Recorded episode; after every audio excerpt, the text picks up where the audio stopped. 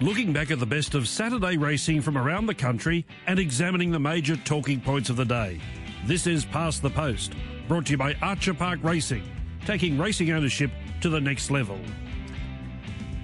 Good morning, everyone. Welcome to Past the Post. It's Sunday, the 25th of September.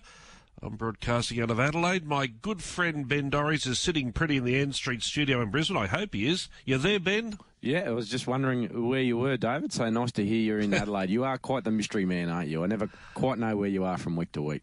I certainly am.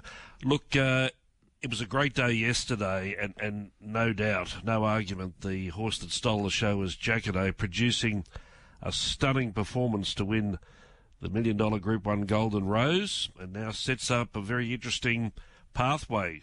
Will there be an Everest slot, or do they go to the Caulfield Guineas? That was the major talking point out of yesterday.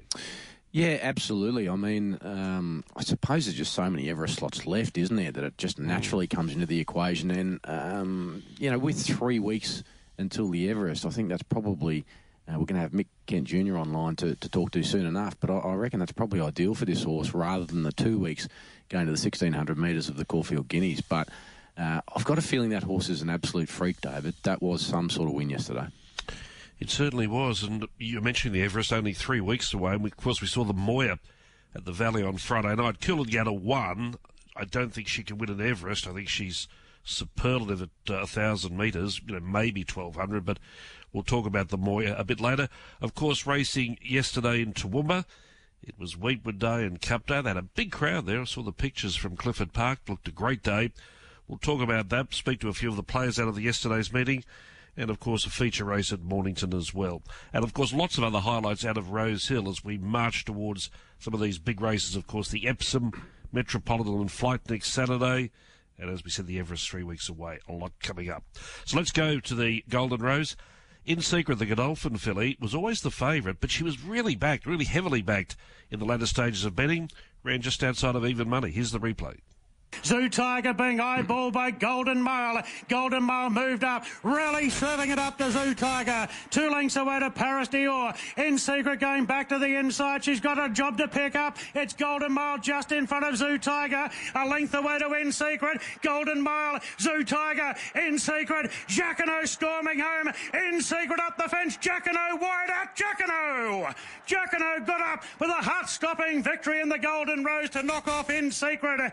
Followed by by Zoo Tiger, Golden Mile in it for third.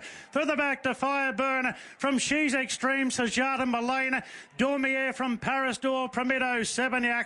Further back to Brosnan, Basquiat, Fast Witness and Political Debate. A dynamic finish would be understating the, the performance. Let's talk more about it. Our first guest this morning is Michael Kent Jr. Oh, he's on the line. Michael, good morning. Good morning, boys. How are you doing? Very well. I was only thinking, I watched this replay a couple of times, and I think if you're ever down in the dumps or you're not feeling crash hot, just hit, hit a button and watch that replay again. That'll make yourself feel better because that was a stunning performance, not only visually, but when you consider, I'd say looking at about the 400 metres, Jacquinot was probably giving in Secret and Golden Mile five to six, six to seven length start. To run those horses down and delivering the sectionals that he did, that was uh, one of the best performances I've seen for a long time. You know, for a three-year-old in a, in a Group One race. Yeah, it was special, and uh, also leading in, like on the day, it was hard to do that. You know, I was there all day, mm. and uh, they weren't making a good amount of ground. They were staying towards the inside, and uh, he's gone and beat the right horses too. In Secret was a heavily backed favourite. She's run second. Zoo Tiger's a good colt, and Golden Mile was fourth. So he was the only horse to get out of the pack and chase hard, and he had to produce four sub 12 sectionals. So it was a, yeah, it was an amazing um, effort of sustained speed. I'm assuming you would have been on weather watch almost for the last sort of fortnight or, or three weeks because we've just had so many wet tracks, so much rain in Sydney for so long. Uh, this guy doesn't like it wet. Yet here we were yesterday, uh, soft five, I think, um, or was a soft track in the morning, and, and we got a good track. That was probably the, the key to that explosive burst we saw at the end. Uh, isn't it great? And today at Sandown should be a good 4 2 at some point. So it's great to get these good horses back on good ground and see those good, you know, those good colts with a tenor foot like Jacquinot. So, um, yeah, I mean, and, and, you know, also it was first time at seven furlongs and they went a really rolling tempo. So um, yeah, a great display of stamina by the colt. He pulled up really well too. So, um, no, it, it, it bodes well for him going forward. The time for the race was 122.56, and the sprint home leaded a winner 34.54. So that first half mile was running 48. So a, a genuine tempo, not overly fast and, and not overly slow, a, a, a, steady speed, probably a bit better than steady speed. So his sectional was was uh, outstanding. I suppose the question is, and we discussed this at the top of the show, and this is what everyone's talking about. What happens now? Because of course, Lindsay Maxsted, the chairman of Coolmore, uh, and, and, and part owns Jacquinot. Uh, over the last 24 hours, can you let us into what might be happening or what what has happened, if anything has happened? Yeah, sure. Yeah, so prior prior to the run, we hadn't even discussed the Everest, and we were thinking we'd come back to Melbourne two weeks into the Guineas at the mile, which he'd be suited to. Um, obviously, Coolmore have got a spot. Uh, there's a few others there as well, and um, we, you know, we've had a few discussions. Uh, so that'll be up to Lindsay and um, and Simon Tuxton and the boys to work out what they do there. Uh, we think as trainers, physically um, staying in Sydney three weeks between runs and freshening up for a 1200 would be a better thing for the horse. Uh, he's not the finished product. He's an immature colt. He's uh, not totally robust, and that would be easier on him than, uh, you know, float trip back two weeks up to the mile. And you know, now that you've won that Group One, he's sort of a has a bit of X factor to the Everest. You know, um, it's extremely hard race and, and going to be hard to beat Nature Strip. But you know, um, those good horses can have their off day and uh, off a hot tempo. I think um, it's a similar program to sort of Yes Yes Yes, It was also by mm. Rubick. So. It, it, you know, uh, three weeks coming back, hot tempo. He'd be charging home late, that's for sure. Has he got? Uh, I mean, technical speed's the wrong word, but has he got sort of a little bit more versatility than he did when he was when he was two? Like he used to get so so far back, and, and yes, he was a fair fair way back yesterday. But but is he is he a little bit more sort of um, uh, you know could, could he be put in different places in a race now, or, or is he always going to be that real get back run on top? Yeah, he, he's better, Ben. He, you know, as, as a two-year-old, we had a lot of trouble with him in the barriers. He just was sticky. Um, I remember you know, before the Blue Diamond, Damien coming down on the Monday prior and, um, you know, having a little jump out of the barriers so he got out cleanly and he cost himself, um, you know, leading into the Blue Diamond by, you know, being slow away by three or four lengths in that prelude. Um, and then, um, you know, we found this time around, he, even though he begins better, he still his first four or five strides, he's slow to muster. So I don't think a horse you'll ever see potted up in the first four or five. It's just not him.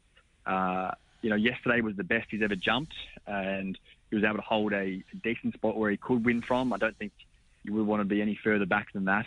Um, but I, I, just couldn't see him holding a, a closer spot, unfortunately. So um, lucky he's got a got a big booming finish. He can sustain that sprint. So um, you know, Damien was very you know full of praise for him yesterday. He said that's the best he's ever gone. When he went for him, he really quickened. He normally just lengthens and takes time to to wind up, but he, he really chased hard yesterday. So, um, yeah, he's improving all the time. I think you, you look in the mounting yard, he's still got to furnish. He's still showing a little bit of rib, and he's leggy and scopy. Um, he's going to be a magnificent colt in a year's time.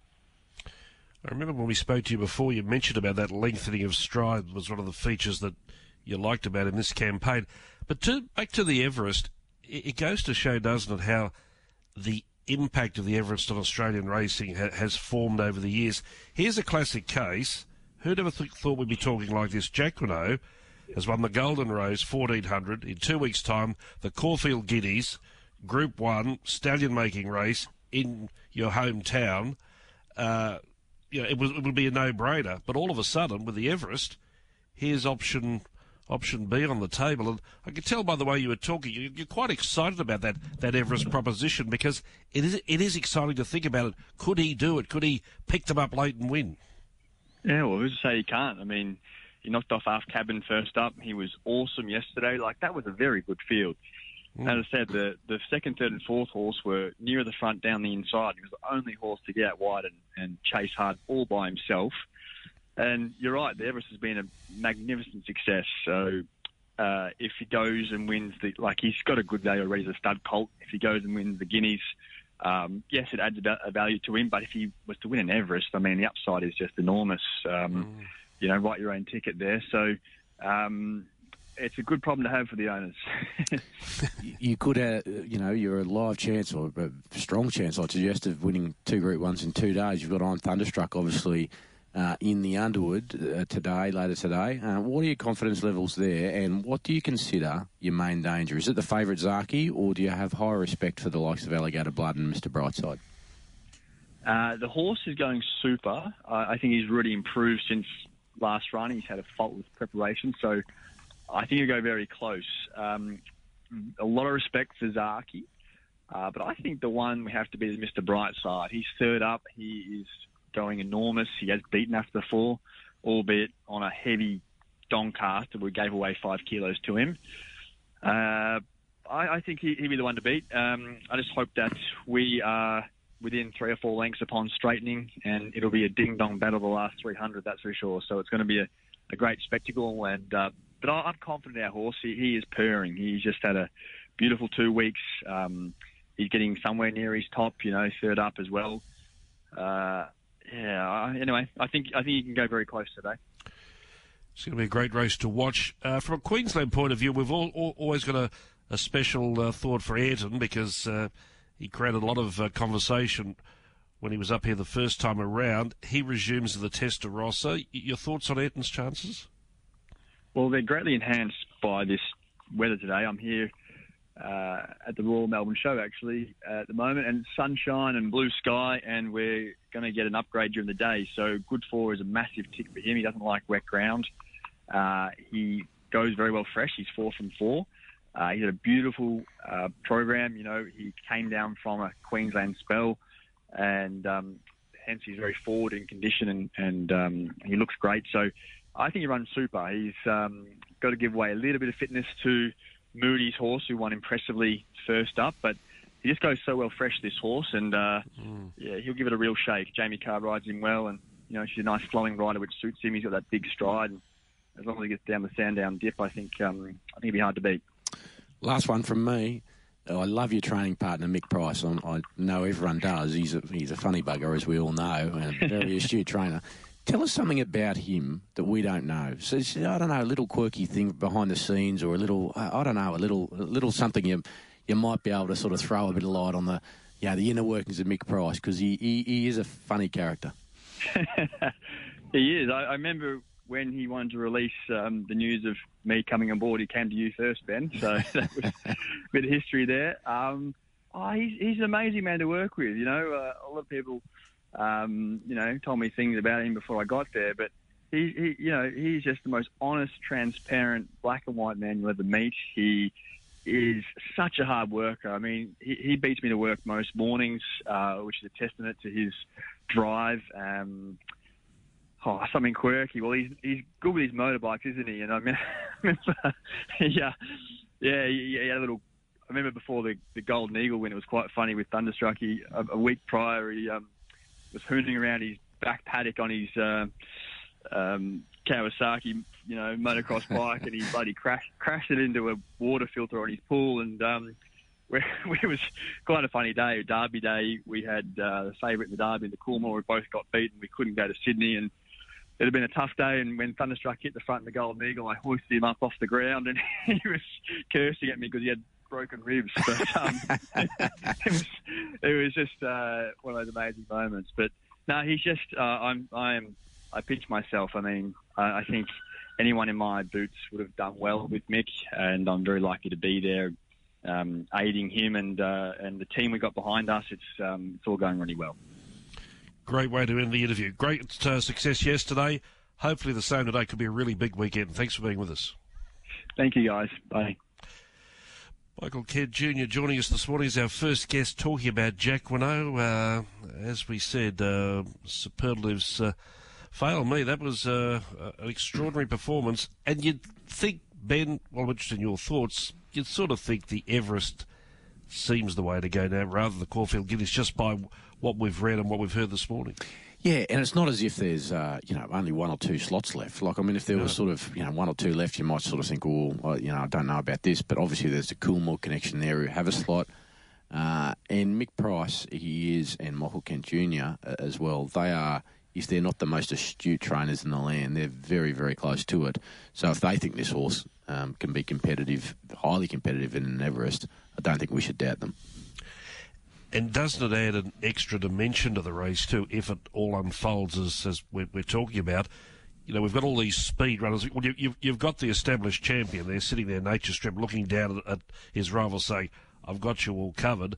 And all of a sudden emerges a, a rookie, a three year old, who has this brilliant finish off a strong speed. It's going to be a strong speed. So it gives an extra boost to the race too. Yeah, and I think Australian racing is, is crying. We've got a lot of established stars, haven't we? But we're crying out for the new kid on the block, the next, you know, young Group One uh, star, which I guess we've already seen yesterday, given he won the, the, the Group One. But um, look, to my mind, uh, the most memorable Everest, uh, and everyone will have their thoughts on this, but was yes, yes, yes, just because it was, you know, just one out of the box. No one sort of saw it coming, really, even a few weeks out. So, um, yeah, I love having a three-year-old in the race. And look, there's not too many three-year-olds standing out on stalks this year from from an Everest point of view, but he could be one. And there's a few comparisons there with yes, yes, yes. He ran in the Golden Rose. He didn't win. He ran second by the same stallion uh, that, that side Jacquinot Rubick, and of course, um, as a three-year-old, he ran. He's run the quickest time uh, in Everest history. I think he ran something like one seven point three six. So there are a few comparisons there. Let's talk about the beaten division. And this was a race, watching it live as, I was at, Morphettville yesterday, but then watching the replay, it's a great race to watch because you're firstly thinking Golden Mile's going to win. You're thinking, well, the uh, the less fancied of the, the two Godolphins. All of a sudden, you see in secret start to rally. The favourite bankers around Australia are saying, we've got it. And then all of a sudden, this booming finish from Jacquinot. So there was like three or four different parts or times in the straight where you could hail the winner, but uh, in the end it was Jacquinot. But but in secret, uh, very good. And the question I put to you is, uh, from Godolphin's point of view, Paul Ailey went reasonably on Friday night, but not not outstandingly. Could in secret uh, go to the go to the uh, Everest be the Godolphin slot holder? Yeah, well, look, I'd have um, you know, I'd have that youngster over Paul Ailey from what I saw in the Moir uh, on Friday night. I thought I thought Paul Ailey was only just, to tell you the truth. I mean, wasn't terrible, but uh, you know, didn't stand out on stalks. I think would on that run in the Moir would get beaten out of sight in an Everest. I mean, potentially in secret might be as well, but at least there's some X factor and and some some untapped sort of, potential, I, guess, there, you know, from from the young up and coming three year olds. So, look, maybe Godolphin have got another horse uh, in their back pocket. But I mean, if we like Jacquinot, if Jacquinot gets an Everest spot, I mean, really, it was uh, it was a ding dong battle between those two. In secret was only um, you know a quarter of a length behind in the end. So, yeah, it's going to be some interesting conversation, conversations for Vin Cox and the Godolphin team for sure. I think we'll look back at yesterday's Golden Rose and remember it as one of the more memorable in the, the race's history. Let's push on and look at some of the other black type races and discuss them at Rosehill Gardens yesterday. We'll go to the Golden Pendant. Big field here. Espiona was the favourite. 450 metres to run. Expat swings the corner in front by three quarters to Nimalee. Mirror Vision stoked up in third. Then Papali from Palazapan. Dynasty's back on the rails and then came Catlin. 300 metres to run. Expat shows the way from Nimalee, who's just about on terms. Papali going through the centre. Palazapan's heading the line hard on the outside. And Palazapan moved up to join Nimalee. Nimalee the inside. Palazapan the outside. Nose and nose to the wire. Nimalee just I think Nemalia knows there to Palazapan. Papali the inside third, followed by Electric Girl, Catlin, Espiona late with Dynasties. Uh, close-up expat from Mirror Vision. Then came Gin Martini, Star Tontes. Further back to Meg, Raduna, My Whisper and Dalcini. Photo finish.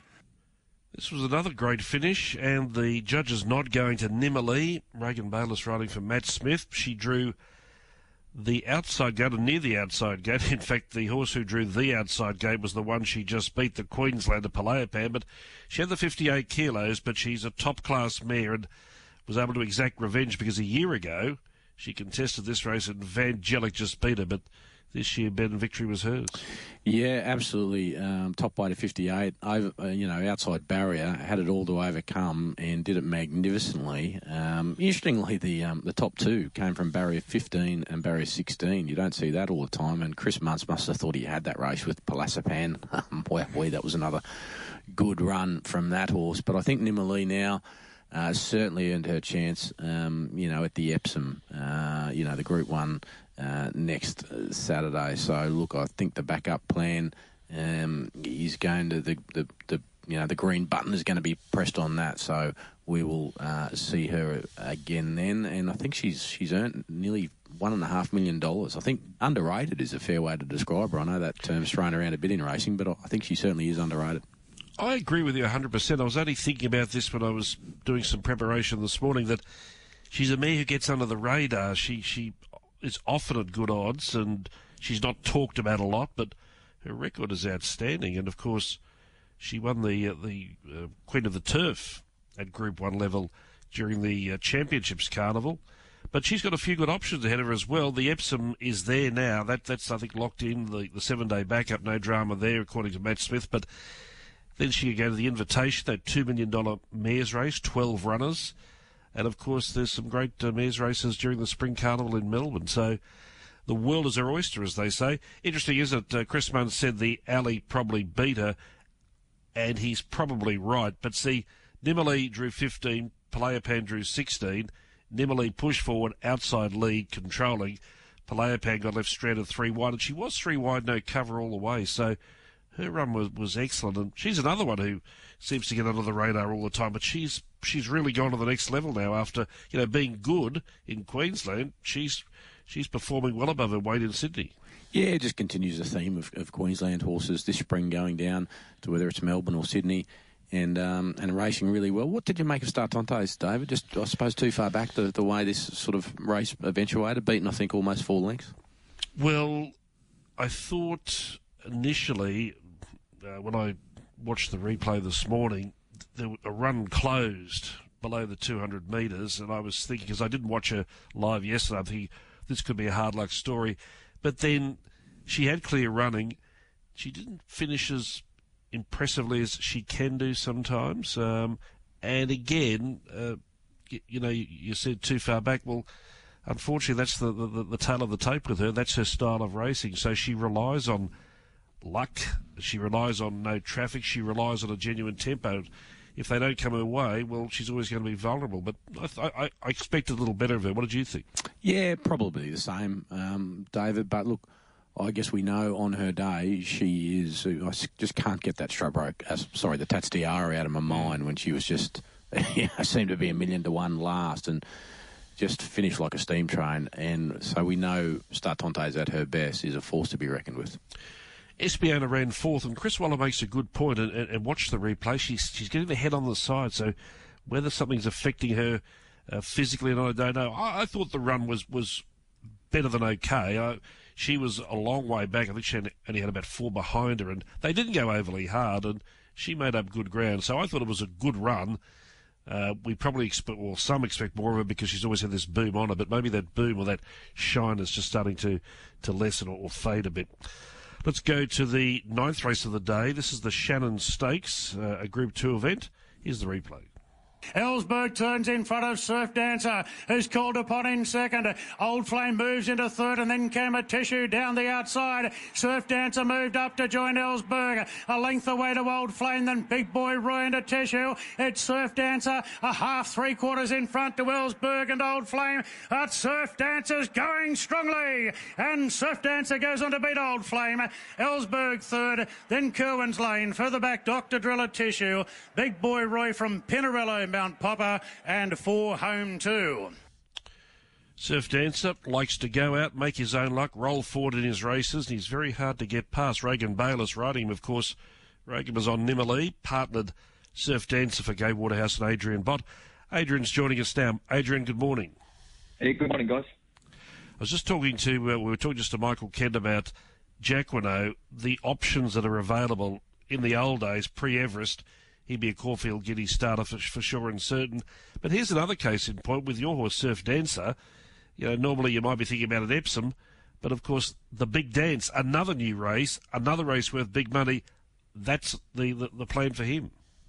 Yeah, it, it is. Um, you know, and that was always the plan since since he qualified or, or, or won a qualifying race um, at the end of his last campaign. That wasn't sort of too long too long ago, but um, I guess being first up there yesterday probably probably uh, took away the temptation of, of backing him up um, the following week into the Epsom. Um, you know, I, I, guess in fairness, he'd always shown um, plenty of promise and been been quite consistent throughout his career with us, but but obviously went to a new level level there yesterday. Um, so uh, you know, I, I, guess originally the, the big dance always looked to be a very nice target for, for, for good prize money on.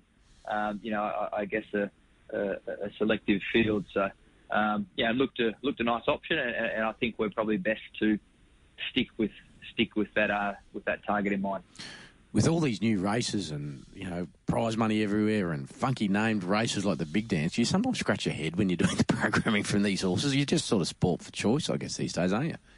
Yeah, look, you, you certainly are, um, and, and, yeah, I guess um, you know particularly with some of the new ones, um, sort of working out how they can fit into the program and just sort of um, yeah changing sort of some traditional lead ups that you may have had or um, the campaigns, the timing of the campaigns, um, whether you sort of bringing them in earlier, later keep them up for a bit longer.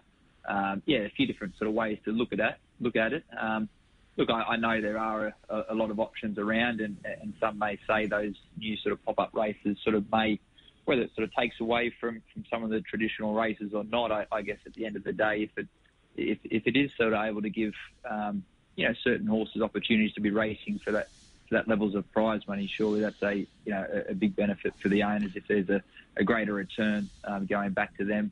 Um, you know, after all, they're the ones that are putting in significant amounts of money in the industry. Um, so if we can sort of help help get that return back to them whilst uh, keeping the industry healthy with, with good field sizes and turnover, obviously that's a you know big positive all round.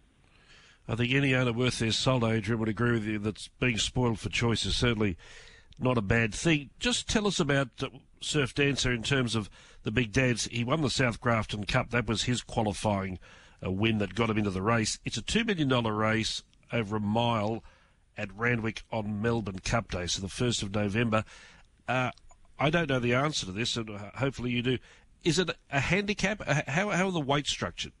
Yeah, I have to go back and have a look at those um, exactly what the penalties are. Sort of just uh, only thought that after winning yesterday, whether, whether, that was a, a, good result for us or not going forward to the big dance. But uh, uh, look, you know, we wanted to take every opportunity that you can with the horse along the way. Um, you know, obviously, you sort of got to that race with a nice lightweight. And, um, yeah, we, yeah, they're, they're sort of probably looking at a, a couple of nice race options for him going in into the big dance. And if he sort of didn't quite necessarily, uh, if he just ran well in those races, we would thought we were right on target for where we wanted to be. So for him to sort of put a nice forward performance in like that, um, you know, certainly very encouraging. Um, and it probably opens up, yeah, whether we look at a what, what sort of options we now look at um, going into the big dance. There, there, there are some, um, you know, whether we sort of keep him in Sydney, look to Melbourne or, or, or not. Um, yeah, then we'll just have a look around sort of now over the next couple of weeks and see what we do. Obviously, got a little little bit of time to get there.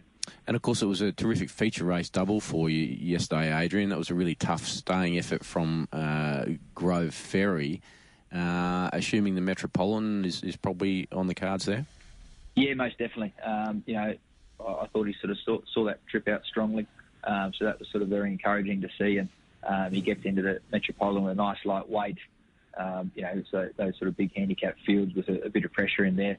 Uh, that'll be good for him, sort of sort of allow him to, to settle and find a position, sort of get into a, a nice rhythm, which is sort of the key for this horse. And um, yeah, it's a it's a race that we've used uh, previously and quite successfully with horses going through the Metropolitan. I didn't quite realise Gai's incredible record. Uh, that was the tenth win she's she's had in that race, which is um, yeah quite quite quite remarkable. Uh, but yeah, most recently we've sort of used it um, used it quite successfully. Come up come up very close in the Metropolitan a couple of times um, with the winners. So hopefully um, you know hopefully he's one that can can uh, better that record.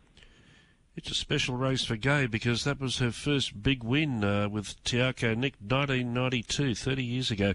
There was some, some, entertaining racing at Rosehill yesterday, and speaking about Grove Ferry, this was another one of them. Great race to watch because you looked as though you had Cadre de Noir for most of the straight, yet you were never really confident because it kept fighting harder than you're watching Herman S out of the corner of your eye. Was a great, great spectacle. Yeah, it was. You know, um, you know, I was sort of really confident with the way in which he uh, travelled into the race. Um, you know, the, the, first few furlongs, just getting him to settle. Um, you know, if, if he continued that way throughout the race, it would have been very difficult for him to stick on. But uh, once they sort of got round that uh, that turn and into sort of the back straight, uh, the race, he, he really uh, dropped the head very quickly and just found a nice, beautiful sort of rhythm there, and um, was very happy to see that from that point on. And then, as I said, when he when he when he picked up and sort of peeled out and travelled up sort of quite strongly, I was um, yeah really happy from that point. Uh, obviously, that was sort of the first win he's had for us, so getting into a, tough fight, fight like that was probably you, you never full of confidence until he sort of finally got the head in front. Um, but I, I think I think that'll be good for him. That'll sort of really really bring him on nicely. And obviously, the Group 1 Underwood today, Adrian. Uh, Alligator Blood is an $8 chance in a six horse field. Uh, wow, we there's some big guns in there. Zaaki at $2.50. I'm Thunderstruck 290 um, Mr. Brightside $5. It's a real clash of the tons. Uh, two questions for you. Do you think you can win? And secondly, I reckon it's uh, just fascinating to see how this plays. There could be a bit of jockeying in this race. Where do you think you'll end up in the run? Will you lead? Will you sit off Zaaki? How do you how do you see the race actually panning out? Yeah, look, it's a um, yeah, no, really really exciting race. I'm looking forward to it. Um, look, we've got a, a, an advantage of, of, the inside draw and got good tactical speed, so we're going to utilise both of those. Um, you know, push forward from that draw and take up the running. Um, not at all concerned by the 1800 for the first time. Um, yeah, I know he was sort of caught there late over, over, the mile, but that was sort of still early in his campaign and still felt was good improvement uh, off that. Um, so, yeah, he's he's done well, and uh, as I said, I think we've seen that improve. He's, I think we've seen him take that improvement throughout throughout his work this week, and um, yeah, uh, he's got a nice natural racing pattern there. He's he's comfortable in front. He's uh, he settles, and you know, obviously Tim's um, Tim can be sort of quite aggressive in, in that regard as well. So um, yeah, want to want to utilise that draw, take advantage, and take up the running. And um, yeah, as I said, we're, we're, not sort of going to be taking it up. Sort of, we're not approaching the race with the uh, worrying about the distance for the first time or any concern there. So we're um, yeah looking forward to taking it up. Quick one before you go. In the Congo, was at the trials at Warwick Farm on Friday. What's his plan? Uh, looking to get him down to, to Melbourne for the uh, for, for, for, the Manikato. Um, mm. Obviously, things never went right at all there for him first up. Uh, just sort of it was a smallish sort of field, I guess, at, at, at the valley over the thousand metres, and uh, he was just sort of caught caught very wide in a, in a in a tough speed battle. So he got a bit lost out out there, and um, you know really struggled around that point. So um, just brought him back to Sydney. He's had a bit of time uh, to get over that run, trialled up great, looks in fantastic order. So going to get him back down, yeah, for the Manikato, 1200 metres. I think will be a uh, different sort of race complexion there, and you know, hopefully we can see him um, draw a bit, draw a bit better, and um, you know, you'll see a see a different horse next time he steps out at the Valley. Thanks for your time, mate. Always appreciate it. Thank you very much, guys.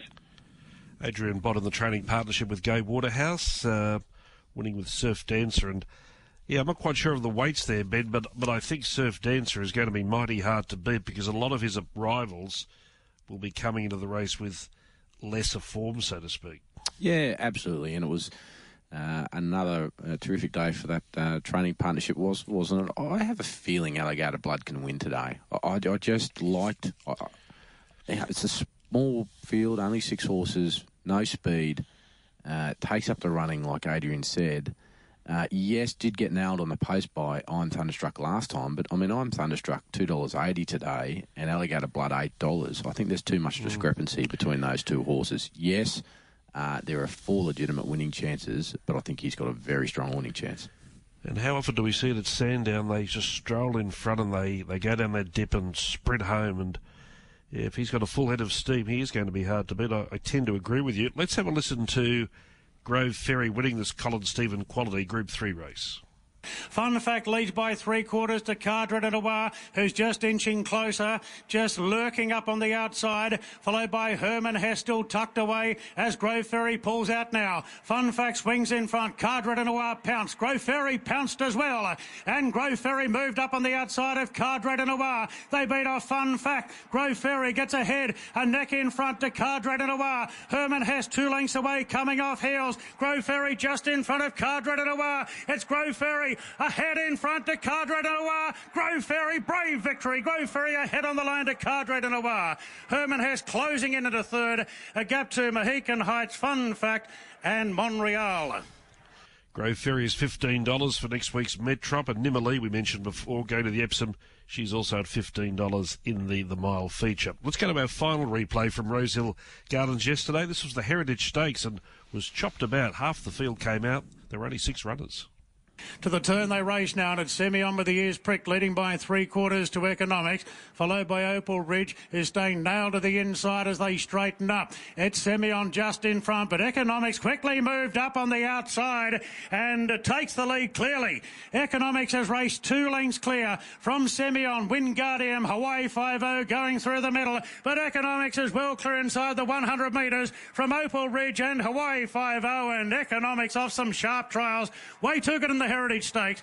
Won it by two lengths to Opal Ridge. Hawaii 5-0 in third. A gap back to Wingardium. Simeon weakened out to finish towards the rear with another cognac.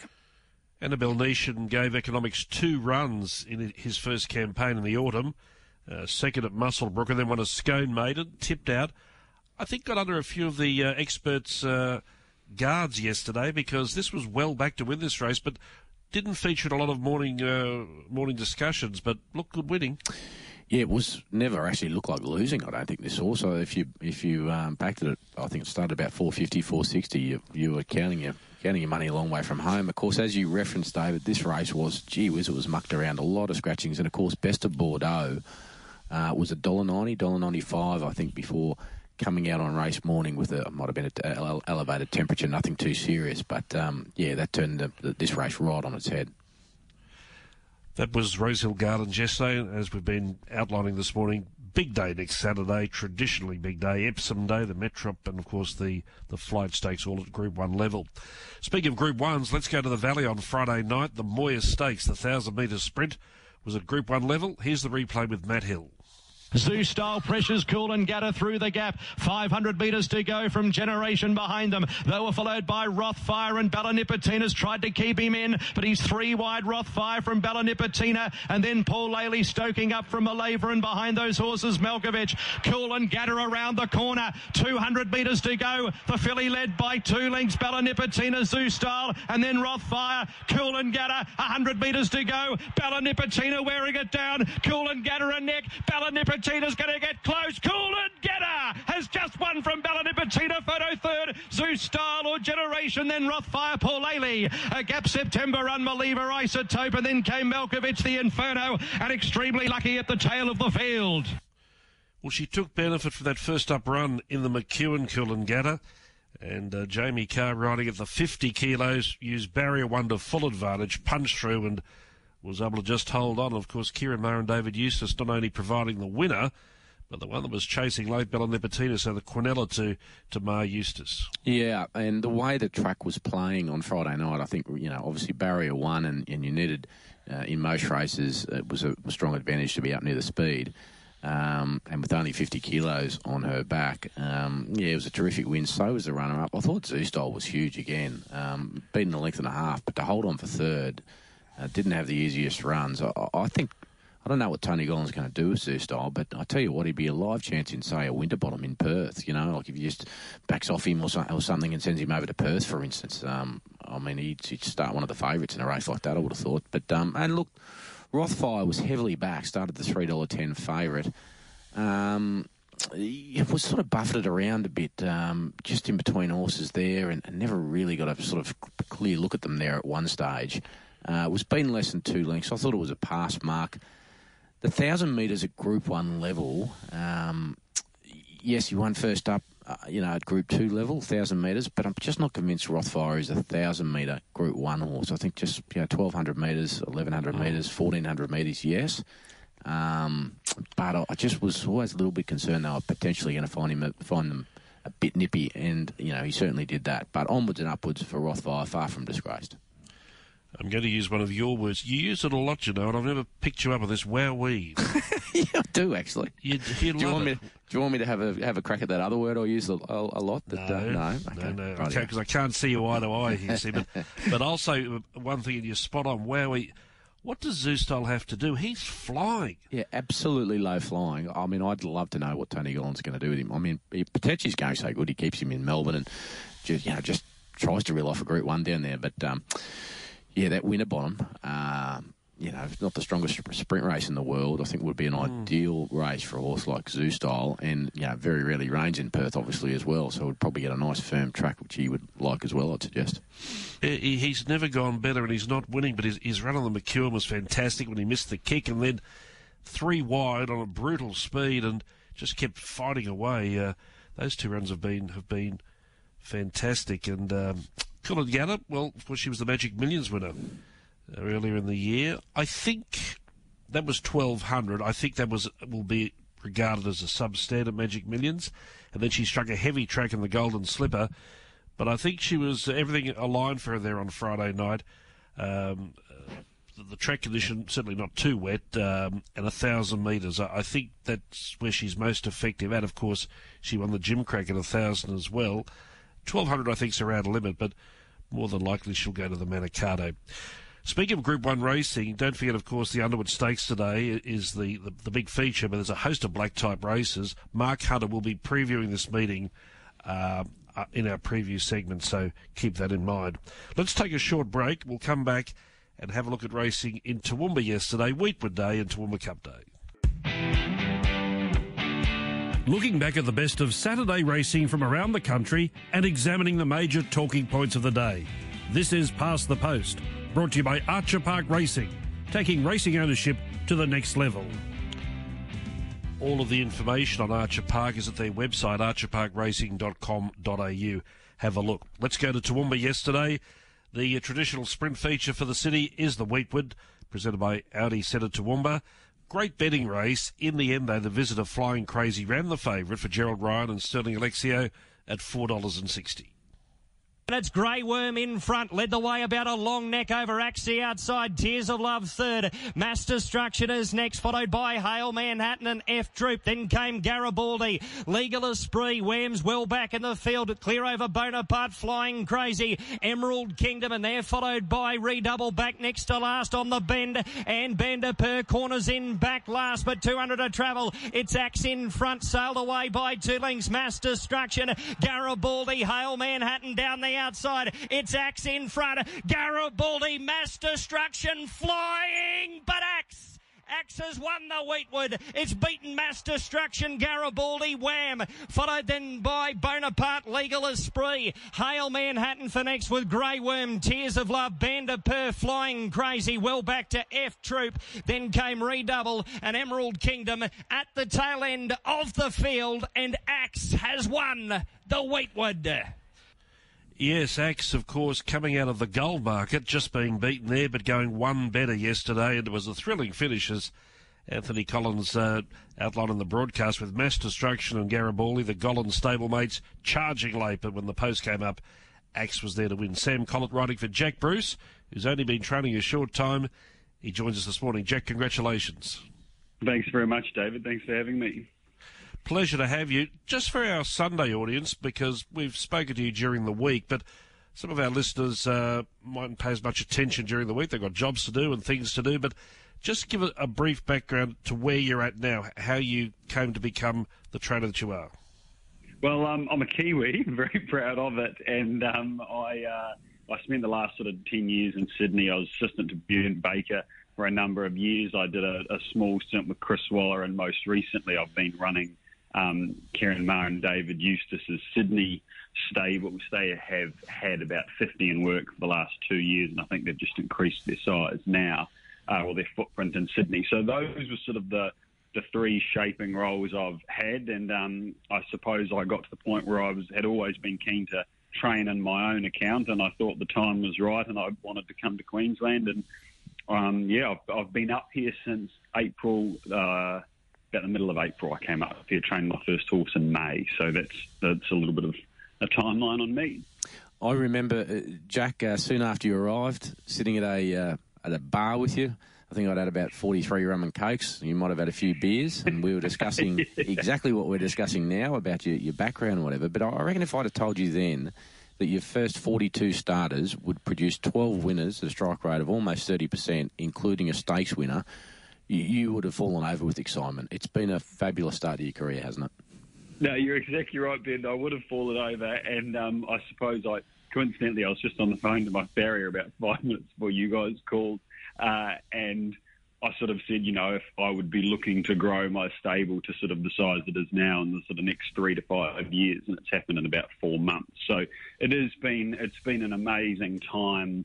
Um, for me, but also it's very exciting. And I suppose I haven't really ever focused on these sort of statistical things. I just want to make sure I'm placing the horses as individuals, which is something I've learned from the, the previous trainers I've worked for, is that you just have to look at that horse in isolation and find where it's going to run best, and you have to do that, you know, times however many you've got. So that's what I've been focusing on, and I suppose the bigger picture has all come together, which has been really nice. But yeah, the main thing is just every time you have a horse in work, you're trying to get the best out of that particular individual and place it to best effect.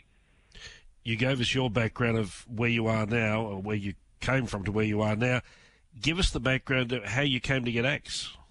Well, it's interesting. So Michael Costa, who is the previous trainer, and Björn Baker before that, I'm both uh, quite close with. And um, anyway, when Michael was going to Dubai, I'd been chatting to him about it and he'd said to me, "Look, there's a few in my stable that you need to have if you're starting training," and one of them was Axe.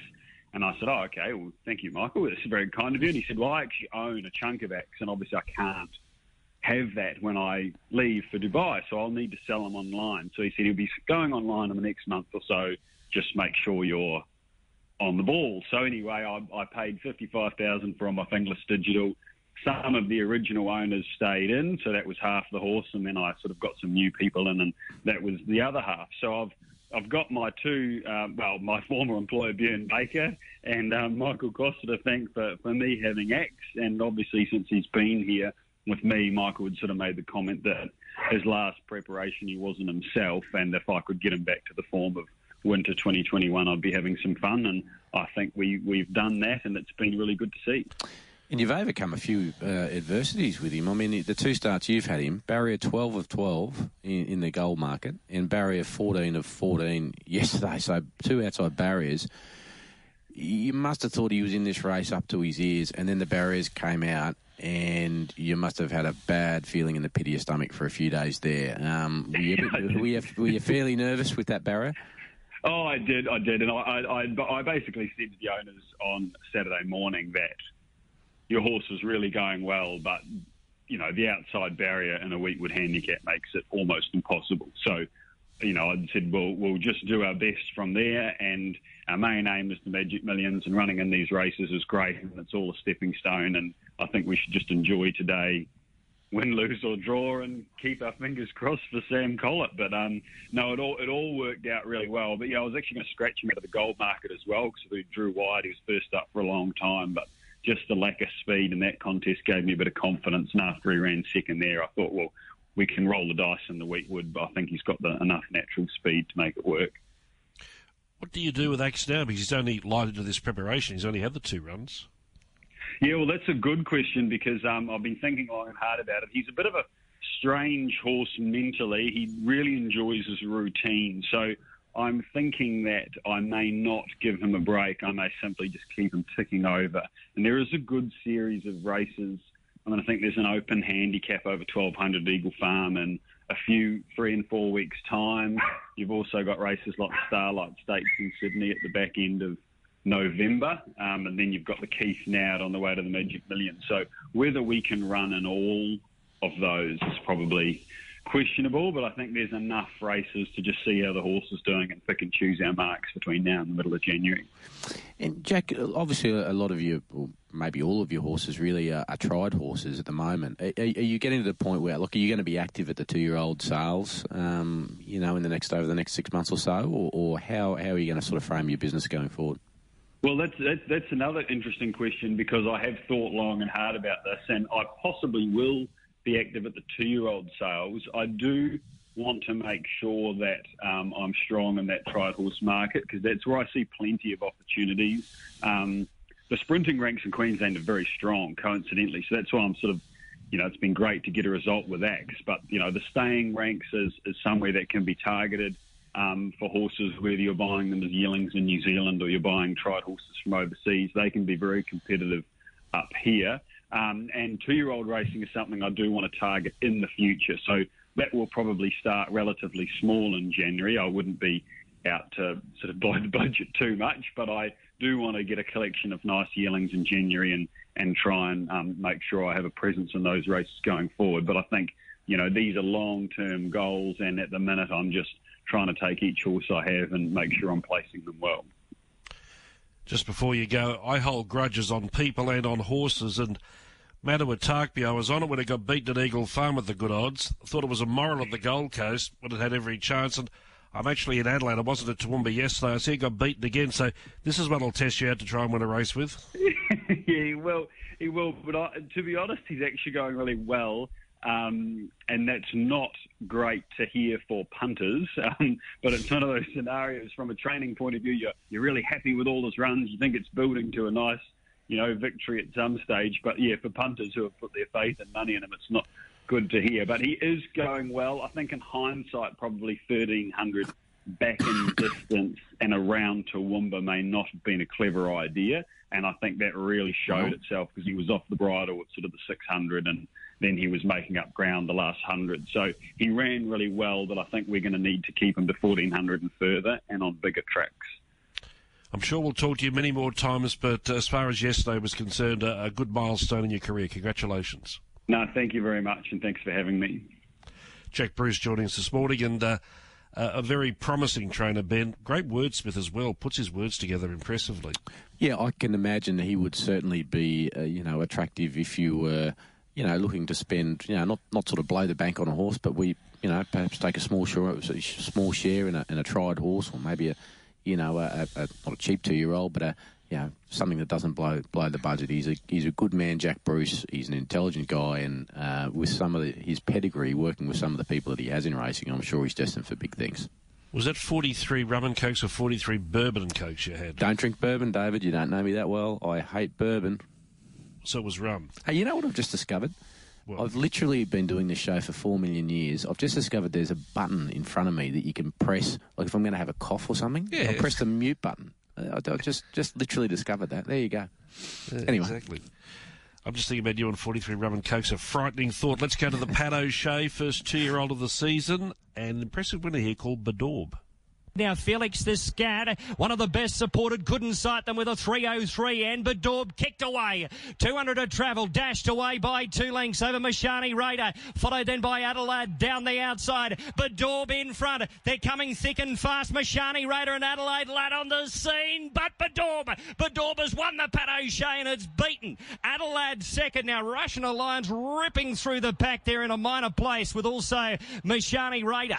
And they're followed by at the head of the rest was Felix the Scat and Mashani Cruz, Mashani Tycoon and Mashani Star. Further back in the field too at the head of the rest was uh, Betty Beers, also top fun, and Magic of Milo at the tail end of the field, and Badorb has won the Pat The old firm of Michael Nolan and Dr. Kim McCasker, and of course out of uh, the McCasker mare Tense, that was a, a good money spinner several years ago. Steph Lacey rode and Good win by Badorb. Outside leader. Pressure was on, but responded well. Yeah, they went like last week's pay in this race, didn't they? They really scampered along. And of course, this um, youngster's a half sister, as you, you know, referenced there, to Hinge. You know, Michael Nolan's. Well, I shouldn't say Michael Nolan's Group One winner. Obviously, you know, Hinge did start life with Michael Nolan. Uh, went to Chris Waller. Um, and has done so well down there. But yeah, great to see those colours. It brings back so many memories, doesn't it, of Laurie's Lottery. And mm. I think that was the fourth Pat O'Shea plate that Michael Nolan's won. And interestingly, my colleague Trenton Akers penned a story last week in, you know, in the days leading into this race. And there's a school of thought from some trainers that, you know, winning this race is, is, you know, so early in the season can be more of a curse than a blessing. But Michael Nolan said, no, no, no. He said, I really like winning this race. He can produce a good horse, and he might have found one here. Exactly right. Let's go to the Toowoomba Cup. Good finish here. On straightening up for the run of the judge in the cup. Seat of power in front. Aussie Nugget down the outside with Bartholomew Diaz, and they're followed by Sail Welsh Legend down the outside. Seat of power led the way. Aussie Nugget inch by inch grinding away. They split it photo finish. It's either Seat of Power or Aussie Nugget, not sure. Third Red Wave, followed then by Welsh Legend and Bartholomew Dias. Close up was Sail Chocolatier. Then June 45 and Count the Coin. Our Spider for next. Well back in the field are in your element and also Honourable Spirit who beat only a couple of the peg, including Dream Timer and Stabai. Happy hunting ground for Jack Duncan because he won this race with Wapiti last year and coming up trumps with Seat of Power yesterday. Jimmy Orman riding. I thought Aussie Nugget had him, but Seat of Power fought bravely and even with four kilos more was able to, to stave off Aussie Nugget to win with Red Wave third. Yeah, I still don't know how Aussie Nugget didn't win this. I was on Aussie Nugget, of course, and I thought was just counting my cash. But look, it was a really mixed day. Uh, for Tony Gollan, um, you know, ran second and third in the Weetwood. It was another second here, and um, sadly lost in gear uh, as well, who had to be euthanised earlier in the day. So, um, yeah, it was a, a really mixed day for um, Brisbane's premier trainer. Yeah, it certainly was. Well, over the highlights from racing in Toowoomba yesterday. Our final replay comes from Mornington, where the Reg Ansett Classic was the listed feature. Here's the replay for Rimley, still three lengths in front as they come to the bend. In second, Saracen Knight, and he's setting sail big time after the leader. Two lengths away, Impulsor Harmissian for Rimley in front. Saracen Knight within a length, within a half. Saracen Knight moves up to Verimley. Saracen Knight takes the lead from Verimley. Well back in the field, running on as Impulsor with Harmissian, but it's Jamie Ansett Classic, an easy win. Saracen Knight has beaten Verimley third. I think we'll go to Harmissian, Port Guillaume, and King of the Castle late. They were followed by Impulsor. Behind those runners pulling up the good fight. Tiger Tiger, well back in the field. Irish Flame and Swelter Magic last. He had a trip up to Rose Hill Saracen Knight, but back to Mornington there was successful for Danny O'Brien and Jamie Kah. Old expression, she'd win on the broomstick. I think she won, what, five races yesterday? Yeah, five uh, winners from six rides at Mornington, and that came after a double at the Valley on Friday night, uh, including, obviously, the Group 1 uh, Moir Stakes that we talked about earlier. So, look, um, you know, she's just back in business. I think she now leads uh, the Metro Premiership in Victoria by four uh, over Damian Lane, and she'd just be probably a dollar thirty to win that um, to win that uh, again. I would have thought. That's our program. Thank you very much, my good friend. No worries. Do you think you'll make an appearance in the studio next week, or you're you sort of in Tassie next week, or Norfolk Island, or where do you think you'll be? I'll be I'll be back later in the week. Good talking. Watch out. Good on you, mate. There he is, Ben Dorries, joining us this morning on Past the Post, brought to you by Archer Park Racing. Thank you for your company as well. Don't forget Mark Hunter's preview coming up for the big Underwood Stakes Day at Sandown. I look forward to your company tomorrow morning on Press Room. We'll talk then.